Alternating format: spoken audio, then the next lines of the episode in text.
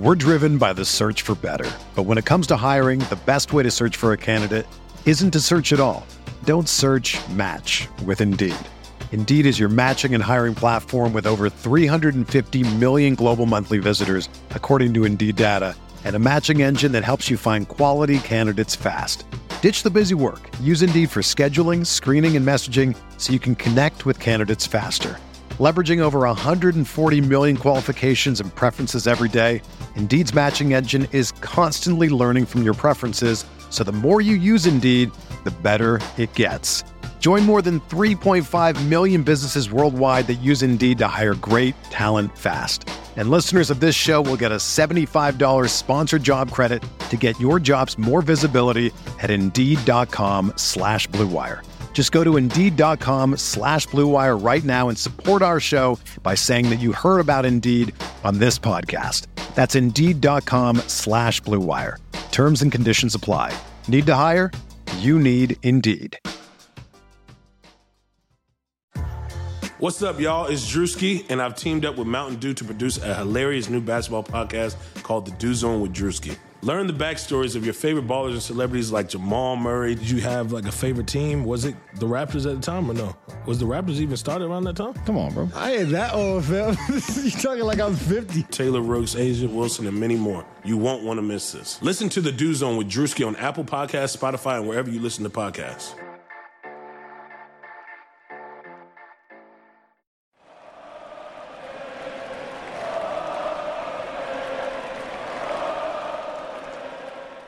What is up, Nets fans? Welcome to a live Brooklyn Buzz. I'm your host, Nick Fay. With me, as always, Jack Manuel. And Jack, we have something to talk about today. What's the one word reaction, Nick? Oh, that's a, that's a really good. I haven't even thought about that. Obviously, you can see that I'm pretty happy about it. Uh, I'm excited. Excited is just perfect one word reaction. I'm excited for on Tuck Kyrie, what he can do. This is arguably the biggest free agent signing the Nets have had in It quite is. some time, maybe ever. Like. Top, Come on, let's, we're, we're not talking Deron Williams here, mate. We're not talking Ed Davis. This is Kyrie Irving, uh, an All NBA superstar, championship winning player. This is this is big.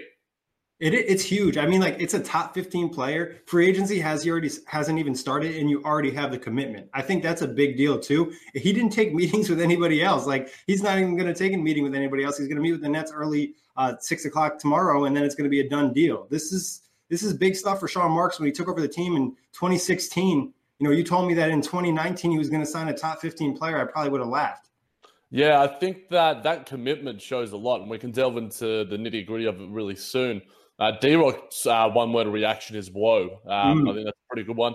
My re- one word reaction, I've been sort of mulling this over because I knew I was going to ask it to you right off the right off the chat. Um, bittersweet. Uh, I, I think that it's it's weird. It's going to take some time to process. It, it- it's odd how as fans we could become so invested in these players, despite the fact that you know they have they're not family members, they're not close friends, but they still have such an impact on They us. feel like it though sometimes. It certainly does, and, and it's it's like the fact well, you know, we were chatting a little bit about movies and stuff, but you know, the stuff that doesn't necessarily have the most tangible effect on your life and is not exactly there, um, can still be incredibly impactful. Um, and for me, that's what makes this bittersweet. You know, I tweeted out the fact that D'Lo's provided me with some incredible opportunities to just break down some of his insane gameplay for OTG and Nets Republic. Um, it, it's been a, a heck of a couple of years with him and watching him grow into the player and man he has become. Um, he's going to have great success wherever he goes. But um, got my third eye ready, my dude. Yeah, I mean, you know, like you said, I think D'Angelo deserves a lot of props. We're going to talk about him in a little bit, but came to the Nets, wasn't really sure, dealt with that whole Nick Young nonsense in LA, came here, become a star, and he helped put the Nets on the map. Like he did have an impact at changing this culture and changing the perception of the Nets. If he wasn't on the team last year, they don't make the playoffs. They're probably not signing Kyrie Irving right now. So he has a much of an impact for the success that, you know, as, as much as they are moving forward. It's kind of like Toronto had to sacrifice DeMar DeRozan. We probably are going to have to sacrifice the D'Angelo Russell. Yeah, it's a it's a pretty apt comparison. So, which route should we go down first? We're going to go down the Kyrie route or the D'Lo route? Let's go with the Kyrie. Let's say positive first, because then we'll bounce in and get a little negative and sadness with the D'Lo stuff, and then we'll bounce to some KD stuff. But overall, I think, like we said, you know, in my eyes, I think you'd probably agree, Kyrie's easily top three point guard in the NBA. Uh, yeah, no doubt. You know, um, all NBA caliber consistently. Um, the the question for me is, and you know me, I'm always glass half empty sort of do when it comes to positive news when it relates to the Brooklyn Nets. Um, have we seen the best of Kyrie Irving already? And is he now going to be on, on the downward spiral? Um, obviously, we have incredible medical stuff, and there's been plenty of articles about that and how that um, relates to Kyrie and KD and the like. Um, hopefully, that could have a, a, really positive impact on Kyrie. How we manage him, I think, is going to be um, one thing to really watch for. Uh, but Kyrie is a proven winner, uh, proven winner by himself, not necessarily. Um, but the fact that I, I think when we chatted a little bit about the start, the fact that he is sort of uh, gone all in with this Brooklyn Nets team, and the fact that you know he's just gone, look, I'm all in on this, and you know, despite the fact that you know KD hasn't necessarily committed 100 percent yet, um, we don't know what's going on there. We'll chat about that obviously a little bit later too. Um, but I'm, I'm excited to see what Kyrie can bring to the Brooklyn Nets franchise. Um, my Kyrie twos and my Kyrie fours uh, had that little bit of extra um, specialness to me now because um, you know it, it, they're my guide now. Um, uh, they're a guy to support. Um, I have to start liking some of his Instagram posts, um, which Brian Windhorst certainly wouldn't uh, approve of. Um, but you know, Kyrie Irving in, in Brooklyn in a Brooklyn Nets Cougar uniform is going to look pretty slick. Those photoshops are going to look nice. Yeah, I, am excited. Like you said, top 15 player. We talked on talk Kyrie. Like he just has these moments in this in the last you know five to ten years. There's a lot of moments in the NBA where you're like, oh, Kyrie did that. You know, we think of the finals with the Cavs winning. Like Kyrie had a huge impact on that. And then also, I think the biggest concern, like you mentioned, I think is health. Like the knee thing is a little bit scary. Obviously, great medical staff in Brooklyn. They've done wonders with older guys. Hopefully, they can maintain him. I would expect him to probably play no more than 70 games. I think they play him smart, especially with the injury history he's had. And I'm a little bit less nervous about the locker room stuff because, like you mentioned, he committed to Brooklyn so early. And then you and I were talking about an article that dropped on ESPN. Some of the reasons he was upset with uh, what was going on was Boston was some of the younger guys not taking the NBA games as serious. There was an instance where they had a back to back. They had just gotten into Miami coming off another game, which I believe they had lost. They were going to play Orlando the next night. Instead of, you know, staying home and staying in and getting prepped for the next day when you just played a game and you're playing another game, the team went out and did whatever they did. They lost the following night. Kyrie stayed on the court and shot and hoped that some of his teammates would continue to do the same thing. So I think some of it's a little bit of him being misunderstood. Obviously, he's an adult and needs to communicate a little bit better. But I think I could view that in a positive light. And I think that's something the culture in Brooklyn, I don't think you're going to see that as much with players being a little bit reckless. That whole idea, especially when Sean Marks took over, was like no nonsense mentality. It's about basketball. We're about winning games here. Yeah, I think that that article was, and, and Jackie MacMullan is probably one of one the of best, the best yeah. if not the best writer, and her sources are impeccable. And, and the fact that she was so complimentary, not just uh, slightly complimentary of, uh, of Kyrie, and has been over his time in Boston, but just probably providing a more balanced view of the, the Kyrie hate has been, you know, out of uh, a bit out of control to say mm-hmm. the least. Um, and the fact that sort of, you know, it was it was tempered a little bit by someone who is such a respected source um, was really positive. And the fact that you know you know, people will question his work ethic, his personality, and I don't think you can. You can probably question his personality, um, but I think at the end of the day, these guys uh, are allowed to be who they are. They're human beings. Exactly. Um, but I, I, think that how he brings, uh, I think the team chemistry will be a little bit better in Brooklyn because of what you mentioned. Um, despite the fact that we are a young team, obviously you take out D'Angelo um, and you put guys like Spencer Dinwiddie, LeVert, Jarrett Allen – these guys, I think, are going to mesh pretty well. I think Spencer Dinwiddie probably more than any other. Mm-hmm. We're going to see some duo Instagram posts, some Insta stories with those guys. I think they're going to become a real biffle, biffle trio uh, duo. And then you add in Jarrett Allen, who's really close with Spencer as well. Um, oh, I think it could be pretty fun. And you know, Spencer's already posted on his Instagram and one um, a, a, a, a, photo of him getting fouled by Kyrie Irving. So, uh, and, and we know um, from reports from Mark Stein that he was a, a, part of the Kyrie recruitment. So read into that what you will, but uh, it, it certainly bodes positively. I agree. I think the fact is one of the key members of the Nets is whatever you want to view Spencer Dinwiddie. He's still a six man, but he's a leader of this team. Wanted Kyrie to come and is develop somewhat of a relationship with him over the summer or this last month to kind of get him to come to Brooklyn. I think it says a lot. You mentioned Jarrett Allen, obviously Caris LeVert. A lot of these guys, I don't think are guys that you know Kyrie's going to look at and be like, oh, they don't know how to behave or whatnot. We know the work ethic of a guy like LeVert, Joe Harris, you know Spencer. So I feel pretty good about the culture and locker room side. Obviously, there's still a chance, you know, new pieces coming in. There's going to be other guys coming in later in free agency. You know, I think it would be smart of Sean Marks to hopefully bring back a guy like Jared Dudley if he can get him on the vets minimum.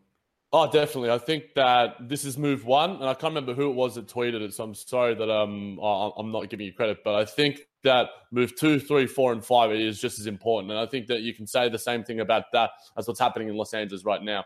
Yeah, you got your big fish, or you your your first big fish at least. Can first you get that second, the, the first catch of the day? Exactly. Can you get that second big fish? Can you get the third smaller big fish? Can you get the everything around it that can help build the roster, build a winning team? And um, I, I think that you know there's literally news that just popped up. Will jumped into the chat um, that the fact that if the Nets don't land KD, that their interest will divert to Tobias Harris. Um, I think we'll stay on Kyrie Irving for a little bit before we address that. But you know, last season, you know, I, I think it was underrated how well Kyrie Irving did play. Nearly 24 points was per game. Crazy. it was outstanding. Nearly 24 points per game, five rebounds, nearly seven assists, which he's not necessarily known for. Nearly 49% from the field, 40% from three, 87% from the free throw line, and a PR of 24. Um, I think but when we make a direct comparison to D'Angelo Russell, Kyrie Irving is a much more efficient basketball. Mm-hmm. And I think, uh, Kenny and Sean kind of appreciate that a little bit more. I think they believe in the efficiency, and some of the turnover stuff with D'Angelo might have rubbed them the wrong way. Yeah, I think that I don't know if there's. I I I, I, I highly, highly, highly doubt that there is any bad will uh, in, in, in relation to D'Angelo Russell, and I think that he is a great teammate, uh, a very coachable player. But uh, I'm very interested to you sort of touched on it very very briefly there, Nick. The dynamic between Coach Kenny uh, and Kyrie is going to be one to certainly watch because there's a plenty that has come out, obviously, in relation to Kyrie and Brad Stevens. That whole government comment that he made to him in, in, a in a video session. God, I hope he doesn't say that sort of shit to Kenny. I'll be so annoyed. But um, it could provide some decent content for the buzz. Uh, that that's saying something um, that's understating it to, to say the least.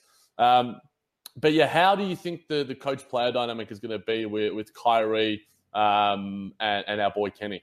No, Kenny hasn't really. okay, I like that. Hasn't really had to coach many guys that are not coachable. I think one benefit is he's well liked by players, whoever have dealt with him, from the Knicks to the Hawks to the international teams to the Nets. I think it's easy to build respect for him because he's known for getting on the court and kind of almost training with you. Obviously, does a little bit less as a head coach. So I think he'll kind of buy into that. And then obviously you have the support of the other guys. And I think Kyrie also knows the narrative about him going to the season. You mentioned the Boston hate. It was high. And some of it, I think, was just leaked on purpose to try to make him seem bad on his way out. He's going to try to change that. And I think he's going to come in with more of a positive attitude. And it's been talked about his camp wanting him to come to Brooklyn to help change that perception. Yeah. And I think that Kyrie as well, you know, obviously when there is a, a, a negative perception towards you from, from outsiders, you know, you don't want to have labor and, and, continue to make that sort of linger at your sort of second destination where it's sort of supposed to be sort of a fresh start. You're, you're creating a new.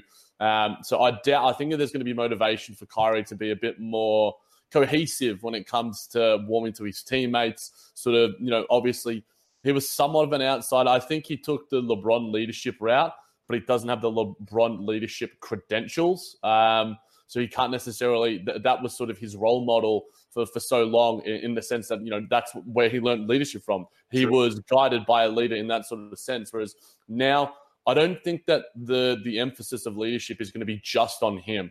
You know, Al Horford was sort of a guy there, but he's a lot more quiet spoken. Whereas we've got guys, a guy like Spencer Dinwiddie, who is outspoken, intelligent, um, and I think is you know a, a, similar sort of wavelength, like I mentioned to Kyrie. I think he's going to have someone to bounce ideas off.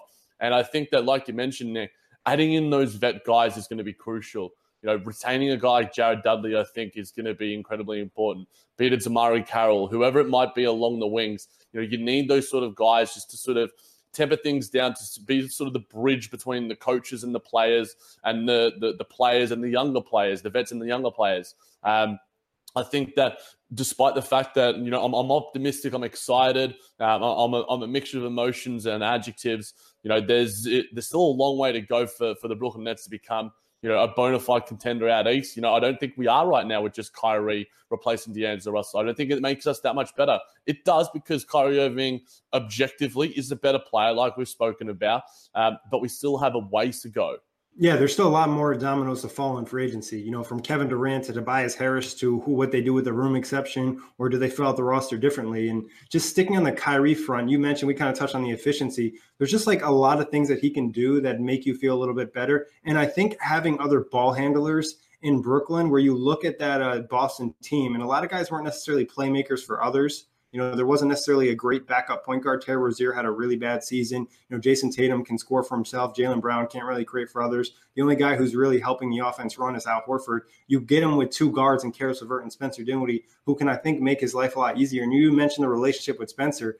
I'm really interested to see how they develop that on the court because I think it's something that could really work well because both guys are extremely intelligent. Oh, absolutely. Incredibly intelligent. And I think that the three guard lineups now uh, I think are going to be a little more cohesive. I'm, I'm using that word a little bit. it's it's 10 o'clock in the morning on a Sunday, guys. Give me a break. Um, but I think that there's there's room for experimentation, and I think that Kyrie is going to enjoy Brooklyn, you know, uh, more than probably any other destination. I'm really excited to see, you know, even just preseason games because we got a glimpse of what we could see, you know, from Caris LeVert and D'Angelo Russell in preseason games against the Knicks. Um, and a lot of that stuff sort of panned out, you know, same with Rodions. So obviously he'll be used sparingly. I'm really intrigued to see what his medicals are, how he is, you know, doing, you know, physically. Um, obviously he's had that time off, but you know, he's going to have the best training stuff like we've spoken about. Um, but there's just so much things I don't think we're going to be able to cover it completely in just one episode of the Brooklyn Buzz, and thankfully we've got probably months to do so. Um, and I'll be doing some plenty of video breakdowns too. Um, but is there anything else you wanted to touch on before we move on from Kyrie? I think one thing to just point out, and this is the optimist, you know, I'm the more positive one on the show, is this last season he did not have an off season to, you know, improve his game. You know, 27 is when you enter your prime. Last year he's coming off the knee surgery. So this year, getting with, you know, arguably one of the best player development staffs in the NBA, we saw improvements in older players' game so far in Brooklyn. DeMarre had a great season within the first year he came to the Nets it would not surprise me we saw Kyrie pick up his game a little bit. I don't think he's going to hit some crazy new level, but if things improved a little bit, I would not be surprised just because of the system the Nets run and the player development staff. And you mentioned the medical team. There's a lot of things trending up. Obviously, there's some you know nervousness around the knees, but I'm excited to see what the Nets staff can do with him because we know not just Kenny, the entire coaching staff is excellent helping these guys develop. Yeah, you would normally say that this is when you know peak sort of yep. uh, players and uh, really sort of get into their prime from that sort of 26 to 29 range and, and beyond that is sort of when you get a little bit worrisome um, obviously there's been a lot of talk about small point guards with Kemba Walker and Chris Paul Kyrie Irving has a little bit of size about him you know um, he's not as tall as D'Angelo Russell obviously but I think he'll age better mm-hmm. um, in a in a lot of senses because he has you know an, an incredible three point shot probably maybe the third or fourth best uh, point guard shooter. I would say, you know, Stephen Curry and, and Damian Lillard are one, two, and then probably, you know, Kyrie, Kemba are, are, are, probably three and four, you know, whatever you want to sort of chuck those around. Um, but Nick, in terms of how, how confident are you that we are going to see a better season from him? I, I know we sort of just touched on it, and you know, probably Kyrie's best season was that championship season, and I think last season goes under the radar was probably his second best season. Um, despite that first year in in Boston being you know a bit of a tumultuous year with, with the injuries and such. Um, do you think that we are going to see Kyrie take another step up? Do you think we're going to see Kyrie you know sort of level out and this is going to be his sort of peak level and he'll maintain that? Or is he going to take a, a step back? What's going to change about his game? What's going to stay the same? Obviously, just forecasting ahead at a very early stage? I think a lot is going to, you know, I'm going to take a cop out a little bit. That it's going to depend on who the next free agent is and how many touches that person demands, or if, you know, if it's Kevin Durant who's not going to probably play into the next season, or is that Tobias Harris? I think we could see a slight improvement. I don't necessarily think it's going to be a huge bump, like I mentioned, but around this level, I think if you were to get this for the next two to three years from Kyrie, like you mentioned, the efficiency is really good. And it went under the radar because Boston's season was so up and down if you know it's a better season for him, I think he's getting a lot more love for the numbers he put up. Like it was pretty close to a 50, 40, 90 season. And obviously we know it's only been done in the teens, you know, in terms of NBA history. Yeah, I think Malcolm Brogdon did it last season, but it's yeah. really hard to do it on, you know, when you have a, a high a high usage rate True. as Kyrie does. Um, But I guess we'll move on to some D'Lo stuff, and there's been plenty of sort of questions about it, Nick. And I guess we'll jump straight into it. Uh, Michael Zuckerman, how can the Nets deal D'Lo in a potential sign and trade? Have any mock trades? Um, and Link has come up with one sign and trade D'Lo to Minnesota or the Lakers a possibility. Can we get a pick or two from either of these teams? Minnesota definitely has some picks. LA is pretty light on picks after that uh, nope. trade. So uh, I think most chance in the sign trade, unless the Nets were taking on a bad contract, which I would doubt they would want to do because they're using their cap space, you know, elsewhere. Uh, would probably be just like a second round pick, and maybe a third team gets involved and they have to send a pick to take some of their contracts. Because if it was Minnesota, they have to either drop Wiggins or they got to get rid of um, Teague and uh, Gorgui Dieng, or they have to trade like Robert Covington. Like obviously Covington would be the easiest to move because he's an attractive player. Which, That'd be amazing. But yeah. If, if I mean, if you want to take advantage of, the, of a rookie front office, but I think that they're they're pretty pretty savvy down there with, with what they're doing um, in, in, Minnesota. Um, D Rock has brought up D'Lo for Kuzma. What assets do the Lakers have remaining? Literally, that's it. D Rock. They've got Kuzma. D, like, uh, and it's going to go into your cap space. So I think like the Nets are probably going to stay silent in term in terms of uh, depending on what they hear from Kevin Durant. There's no point in them rushing on a sign and trade. The sign and trade can't happen until after July 6th, anyways. So like they want to make sure if they're taking back contract, there's no shot at them to get KD or Kawhi or any of the players that's going to require them to have max cap space. If they were to be open to this, it'd be more likely they'd be going after Tobias Harris, who'd be a little bit cheaper than some of the other max free agents, and then trying to get back a good player or getting back some picks. But usually in a sign and trade scenario, unless you're taking on a bad contract, the recent you know sign and trades in this new CBA have been just like second round picks in terms of compensation. Yeah, um, and real G's move in silence like lasagna, one of the best lines of all time. I love that line. Um, I, I, wouldn't discount. I think it's hard to come up with the mock trades, and I think that you sort of you know rattle off those names. I wouldn't want any of them in a Brooklyn Nets uniform apart from Robert Covington. You know, obviously Tyus um, Tyus Jones is a restricted free agent. Restricted free agent. Yeah, I get him mixed up with his brother for Duke as well. They look um, alike. They do look incredibly alike. Um, and uh, I, I, wouldn't want to have Wiggins on my team. You know, obviously that would be horrific. Um, I would cry, and I would have to take back everything I ever said about Sean Marks and all the positive stuff. I think that whole like scenario that was mentioned on Twitter and that the uh, Wolves approached the Nets is just like the Wolves approached the Nets and the Nets hung up the phone. Like, there's no chance in that happening. Who would you cry more if we got um, Andrew Wiggins or Josh Jackson? I would cry more. Oh, that's tough. Like Josh Jackson's worse on like a personal level, yeah. but like you can get out of that contract soon. Like Andrew Wiggins, you're screwed. His contract is terrible. That's arguably the worst contract in the NBA. Like it's that bad. Like I don't know. Andrew Wiggins is like a fourth or fifth starter, maybe at best, but like his basketball IQ is just questionable. And I like don't like to take personal shots at players, but he just hasn't gotten better. Yeah, no, he hasn't at all. And uh, I think that since losing TJ Warren, obviously, in that sort of dump deal with Indiana I think he could have been a nice piece that the the Brooklyn Nets could have added. He had like a nice sort of cap number and such. Obviously, if we were to do that and sign and trade with mm-hmm. D'Lo, I'm not really sure of many other assets. I know that we've offered um, we offered the the sort of offer sheet to Tyler Johnson in the past. I don't think he we need yeah. any more guards. That's for no. sure. Not um, for sure. there's literally no other names I can necessarily think of. Um, a lot of them, th- those th- those other names are unrestricted. You know, guys like Richaun Holmes, who could be a decent sort of backup big when we chatted about the, the sort of free agency stuff. But um, in in terms of D'Angelo Russell, Nick, um, obviously it's a little more bittersweet for me uh, because you're you're you're a Levert head, uh, Levert, a Levert stan. Um, I'm not necessarily a D'Lo stan, um, but I'm a D'Lo STA. Let, let's let's put it that way. You're almost there. It's like we're playing horse and you just need the last letter. That's uh, it. um, I mean, you know, D'Angelo, like I love what he did. And like I mentioned, he was big for the franchise, helped change the perception, had a great year, got them in the playoffs. We enjoyed him play. You know, that Sacramento game, never forget that my entire life. Probably never forget the Lakers game where he got revenge. He's obviously going to be coming for revenge with the Nets. But also, I think D'Lo doesn't feel that sour because the Nets helped him get to that level that he's at right now. He's not getting to that level most likely without the Nets and the coaching staff helping him get there. So I don't think there's any bad blood. And I believe a report came out before the Kyrie news was D'Lo's preferred destinations this summer were Brooklyn or LA. Yeah, and I think that it seems to me that with all these sort of you know the general Woj bombs, Shams bombs, and everything that's sort of happening around that there would be some sort of leak from you know D'Angelo from like Chris Brickley or, or D'Angelo's agents um, in that sort of sense to go. You know, D'Lo is unhappy with with how things have happened. He's frustrated, mm. um, and he can't wait to get out of Brooklyn.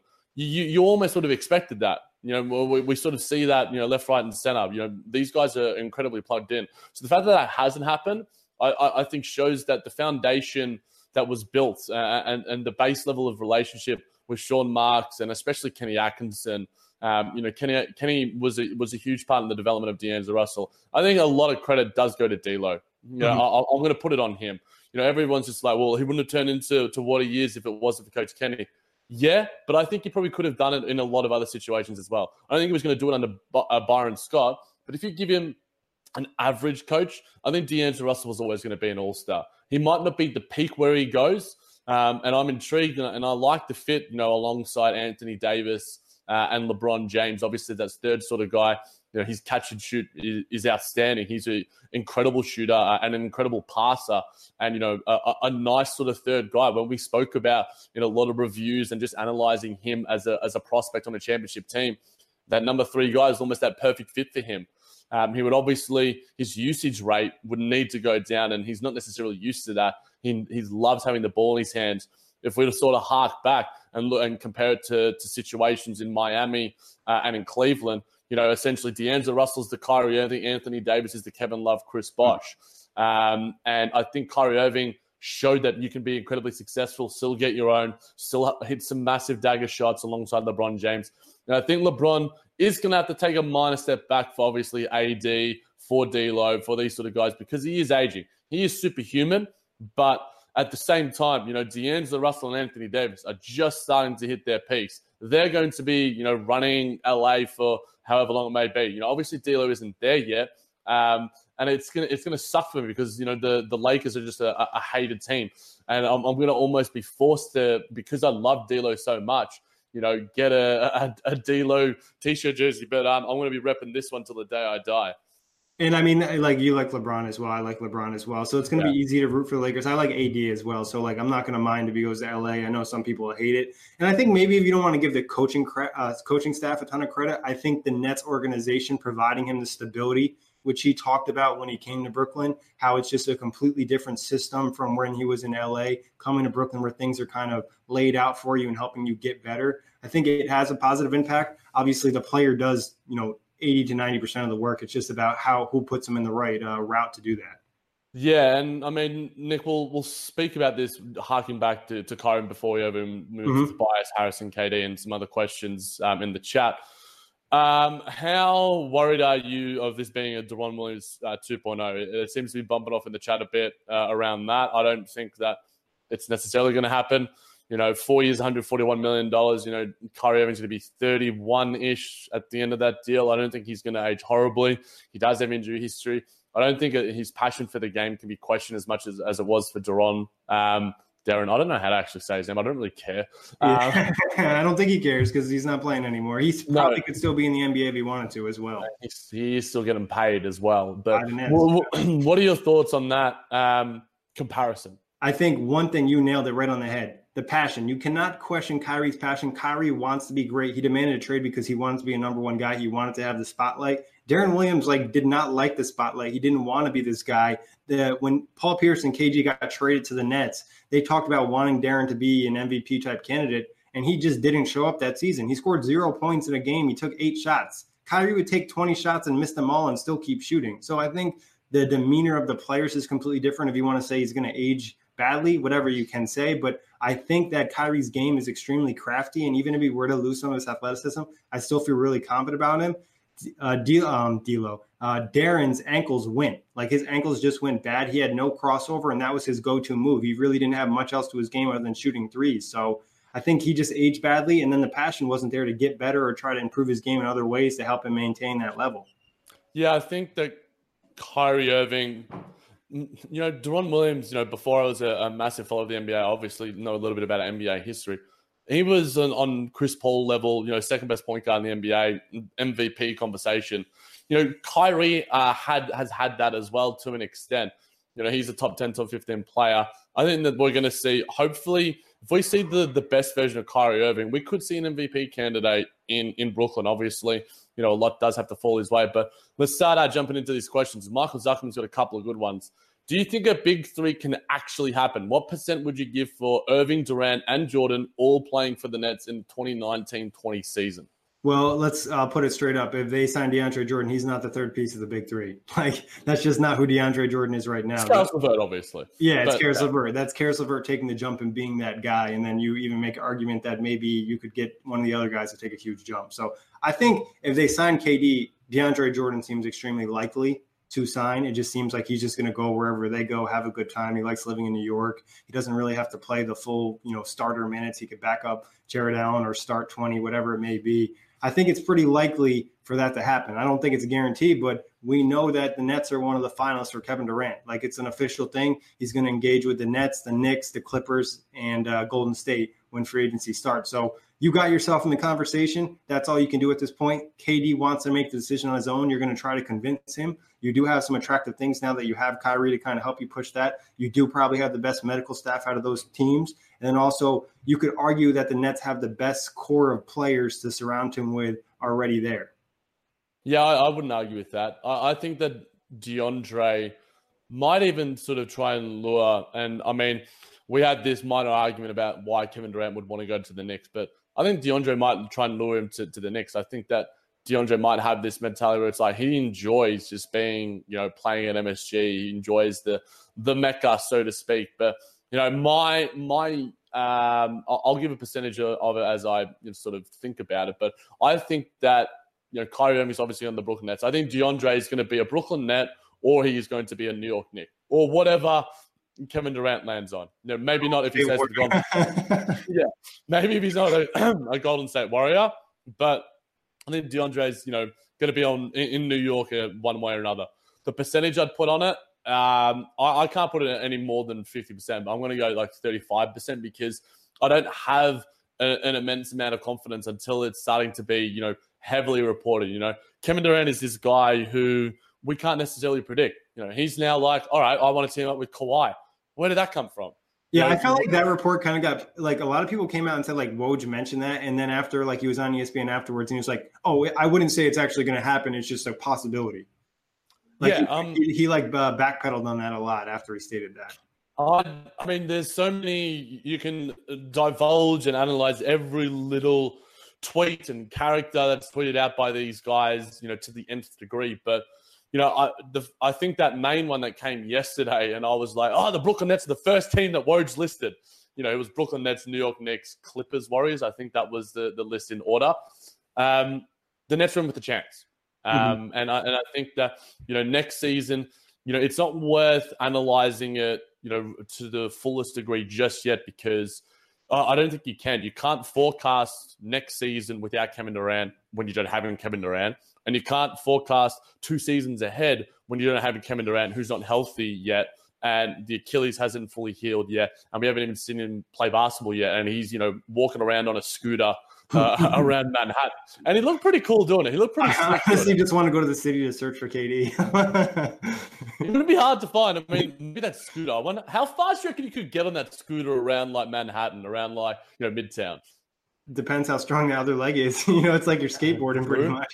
He's got pretty skinny legs. Uh, but what, we'll give the percentage, I guess, Nick, before we move on to some other ones. Yeah, I, I think 35 is good. Uh, Corey and I a little discussed it a little bit on the NBA outlet. We put it at a 40% chance. You know, I think the Nets would be either first or second. You know, they'd be in the out of the top four of that team. I think the Clippers are mentioned, but also a lot has come out has Steve Ballmer's kind of like gotten to Woj's ear a little bit. I don't think it's the high chance that he goes to the Clippers because it was just a week ago. It was Nets, Knicks, and Golden State. So I don't know if the Clippers really have a true chance. I think there's a real probability he goes back to Golden State. The Knicks would have to pull something out. Right now, they're not in a position really to get KD unless they can convince another free agent at this point. And I'm not sure who that free agent would be. If it's Kawhi, I'd be surprised, but it seems like the top three for Kawhi are going to be Toronto, Clippers, and now the Lakers in that mix.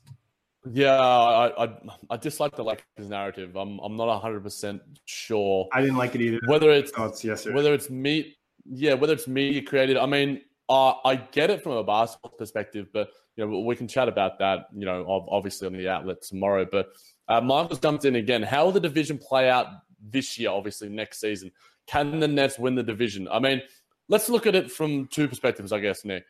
I think that obviously, if we were to get KD Tobias Harris, we can sort of divulge and, and analyze the Tobias Harris news as well, which has just been reported by Ian Begley and has been probably one of the lingering rumors as probably long as as Kyrie Irving has been, if not much, much, much longer. Longer, probably, Tobias Harris, yeah, Tobias, Tobias Harris has probably been the number one, probably first free agency rumor that was sort of t- spoken about, and you know the the fluctuation of of desire to to, to, to get him in, in the Brooklyn Nets franchise has been up and down, up and down like a, a, a wavy roller coaster. Um, so I guess we'll address that question while also addressing the Tobias thing. So how will the division play out? What do you think? Obviously, it's an incredibly, uh, uh it's almost an impossible question to answer until you know July 15 or August. Yeah, because we look at Toronto. Toronto loses Kawhi Leonard. They're they're a playoff team probably, but they're not a top four seed. You know, they're dropping in. They're just getting to the playoffs. Have that because there's a lot of aging guys in that roster. You look at Boston the Nets are probably a little bit better than Boston. You know, Kyrie's better than Kemba Walker. The rest of the core, you can kind of argue that. They lost Al Horford. They're only going to have a room exception to bring somebody else. We know the Nets, at the very least, are going to get either some second tier star in Tobias Harris or fill out the roster with other veterans, maybe not. So I think they'll probably be better than Boston. And then Philly's just a toss up.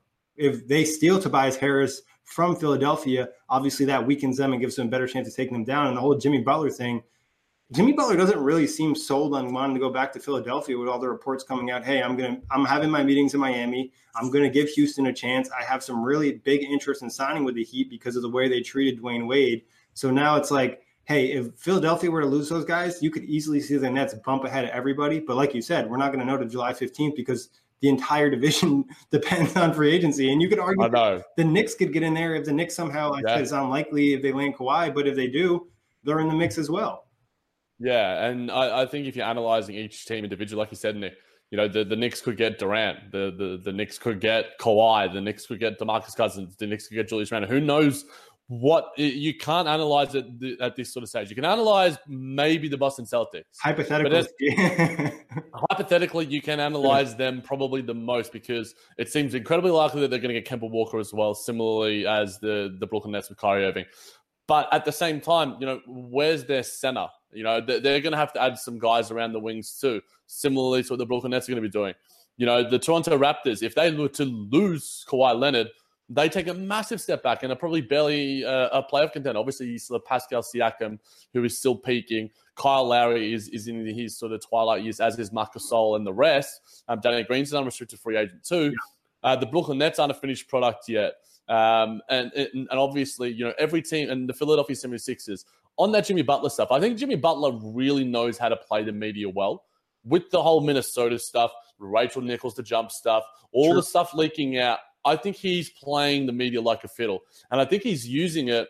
This is just a, a personal opinion. He's using it for leverage with Philadelphia. And I think that that's an incredibly good ploy by him and his agency because that fifth year, I think that they are hesitant to do. Even though I heard on some ESPN pods the fact that the ownership and, and, Josh Harris has told you know reporters that they are going to max out their guys. They are going to max out Tobias. They're going to max out Jimmy.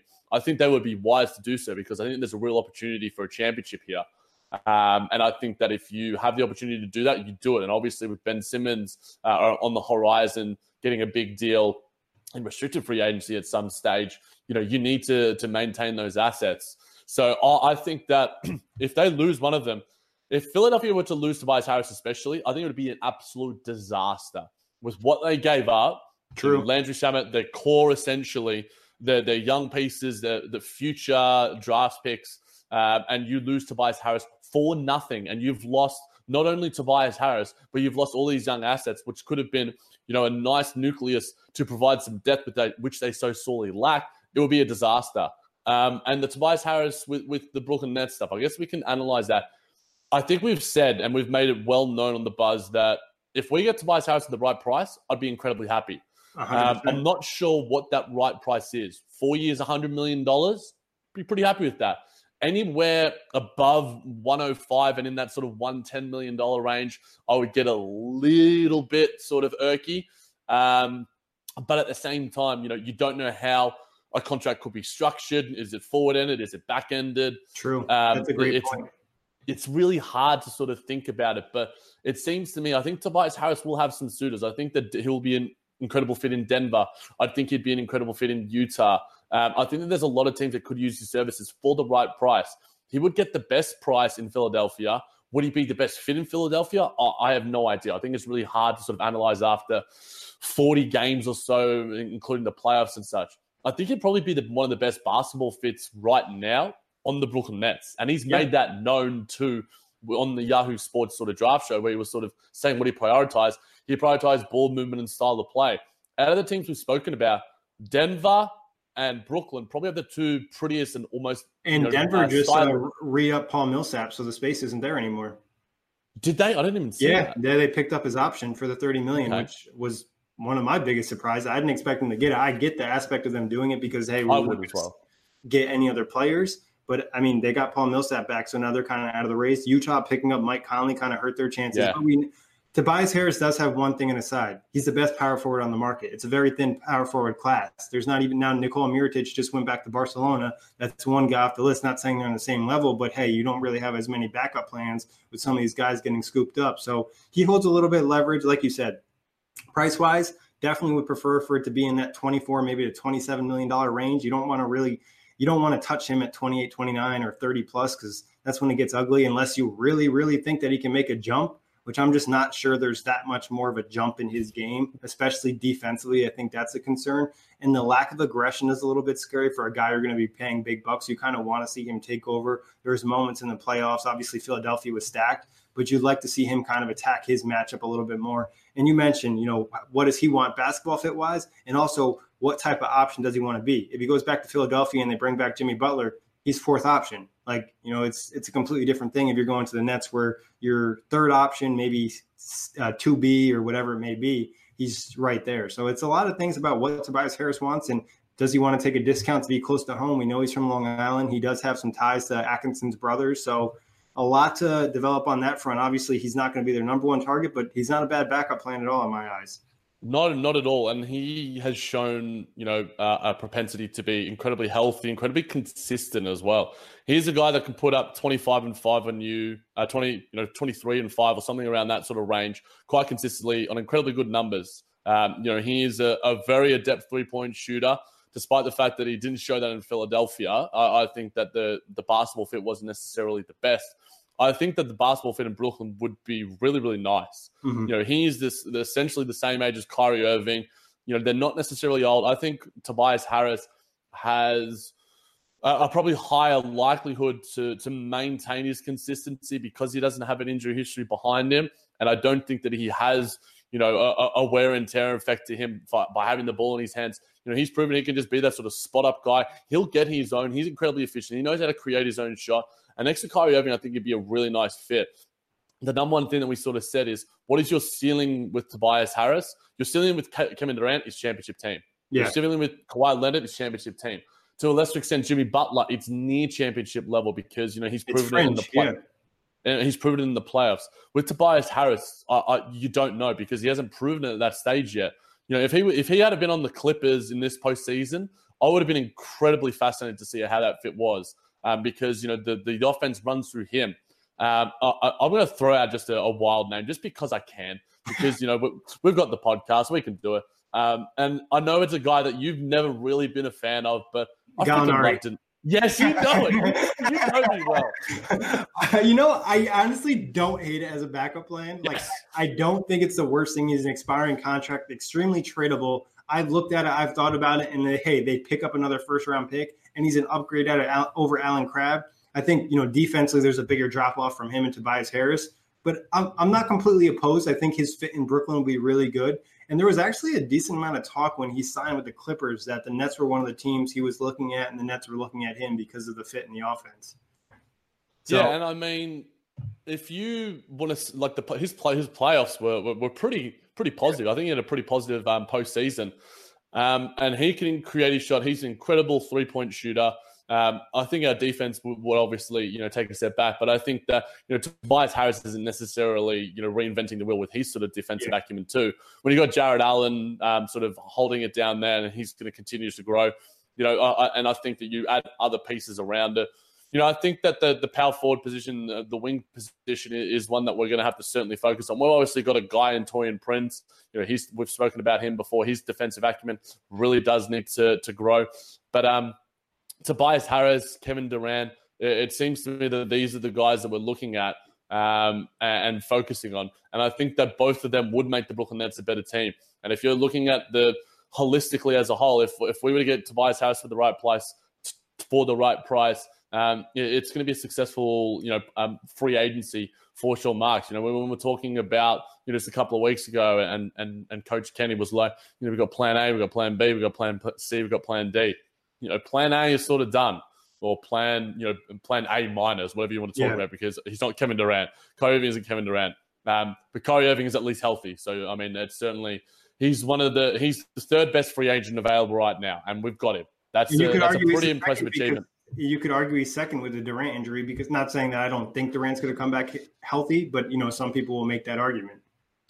Yeah, and and I think that uh, I think that Kevin Durant is going to come back probably healthier than any other guy who's done an Achilles injury before. Um, but you know it, it's going to be a fascinating. You know, in in less than twenty four hours time, we're going to be jumping on and and smashing out this entire free agency class and there's already stuff that's been confirmed already, and it's not even uh, July 30 American time, you know, 6 p.m. Yeah, exactly. I mean, we got obviously Kyrie Irving, Kemba Walker, Nikola Vucevic rumored, Klay Thompson rumored to be back. Like, there's so many big names already off the market before it even starts. And I think one crucial piece, depending on who they sign, if Kevin Durant were to sign, it's not as big a deal. But if they were to go to Tobias Harris or get Gallinari, a lot more becomes of what the Nets' confidence is in Caris LeVert can he be that second option? Can he be that guy that can be the second best player in a team or be that one B to a Kyrie Irving or something like that? I think if you're you're signing Tobias, you're praying that he makes a jump or somebody else in the roster, being Jarrett Allen, you know, Rodions or Taurean Prince, make a major jump.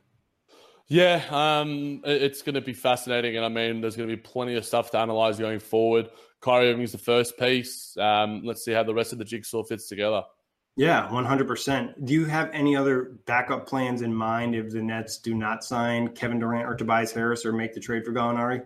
Um, can't really think of any. I think Julius Randle's been one that's tossed around, which, you know, we're abject not fans of, and we've made that very, very, very, very, very clear. Um, I can't think, like you sort of mentioned, Nick, the, the sort of wing market outside of your, your top guys uh, takes a real sort of step back. Um, you know, you could add a Danny Green type. I'm not 100% sure on, on a short, shortish deal. Um, but I think you just got to add talent, and I'm not 100% sure.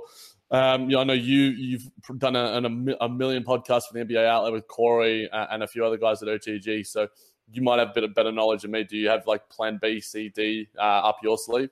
Uh, I think you start looking at maybe the Morris twins, you know, as possible power forwards. Nikola Mirotic was a guy you'd probably look at at the right price. Like I mentioned, he's gone. Paul Millsap's now off the market. That was another guy you could have considered on a short term deal. Like I said, the power forward market really isn't out there. Maybe you get nervous and you make a swing at Kevin Love. I don't know if that's something that the Nets would want to Interesting. get into. Interesting. You know, he would be a fit, but you don't know how good he really is, and can he? You know, his numbers haven't really been efficient the last couple years, or really ever. So it's like, are we risking paying all that money to him? I don't think he's been. I don't think he's been inefficient. I think yeah, that. I look. I peeked at his numbers recently. In all of his years in Cleveland, I don't believe he shot over forty five percent from the field. Obviously, a lot of that is shooting threes, but yeah.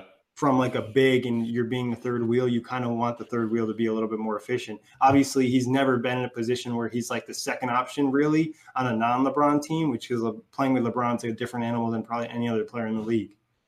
Yeah, uh, I, I, think that Kevin Love is is an interesting thing. Um, I've always been a fan of him, and I think my my fan has grown with, with him and DeMar DeRozan being so forthright with their um, with everything that they've spoken about in relation to mental health has been you know awesome. And Kevin Love is looking fit, by the way. You know, he does look it, really lean. I know he looks he looks slick, and I think that he's going to he's to surprise some people in this coming season. Uh, I'd prefer to probably see him on a Portland. Um, I think that that could really take them to a new level. Um, but I know a lot of people aren't Kevin Love fans. Um, you know, Will's Will's brought up the fact bring back Brook Lopez, and a lot of fans in the chat aren't aren't big Kevin Love fans either. Some are Julius Randle fans, but you know there'll be it's just a couple of days away, well, less than a couple of days away, but you know we'll be analyzing all these teams, including the Brooklyn Nets. Um, and, and what happens over the, the, the coming hours, essentially. Yeah, we'll be live tomorrow at 6 p.m. on the NBA Outlet talking all free agency news. You know, depending on how long that goes, and if the Nets were to land Kevin Durant tomorrow, we will definitely be doing a live buzz whenever that happens, if it does happen, or whatever for agent signings. You know, we got to do this a little bit early because the Kyrie news popped off, but also quick shout out to Jarrett Allen, who was selected to be part of the USA select Yeah, buddy. team. So uh, it's great for him to train with some of the best basketball players in the world. Let me just throw some shade at all the Knicks fans. Um, Mitchell Robinson gets selected, and I know. And as soon as I looked at the comments, like the top-rated comments were like Mitchell Robinson, like and he's like stats or whatever.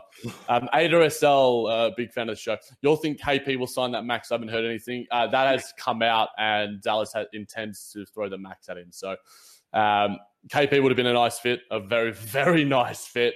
Um, but it seems Dallas intends to, to retain him. And that was the right move by them. Obviously, they traded a lot to get him. I never really felt like he was leaving Dallas. The Nets would probably meet with him, but it was never really going to come of anything. Yeah, and I mean it'll be fascinating to sort of see everything that sort of happens in, in the coming days and and weeks and, and what this Brooklyn Nets franchise turns into. Um, I'm I'm I'm giddy. It's it's going to be a a fun couple of days. One hundred percent. So uh, I'm really intrigued to see what happens. Obviously, you know a lot of different things can go. Just quick thought: Do you think there's there's probably a zero percent chance the Nets were to land Kawhi now? Uh, I'd, I'd give it one percent because you never say never. Um, Yeah. But yeah, for everyone else who's who's watching YouTube now or subscribed on YouTube, make sure you you get those notifications going because uh, you want to get those notifications because we're going to be doing plenty of shows for the Buzz, for our outlet, and, and every other show uh, that is on the OTG network because you, you Yeah. want to be live, you want to be joining for this fun. subscribe make sure you get on there because obviously the shows are just going to pop up last year we recorded a couple things next thing you know lebron signed we had to do another show so we'll be doing these live shows over the course of the next week for the outlet for the buzz whatever it may be as always appreciate everybody checking in leaving comments questions jack always a pleasure and you can check out the show recorded podcast wise itunes blog talk radio otgbasketball.com that's a plug.com dash radio and google play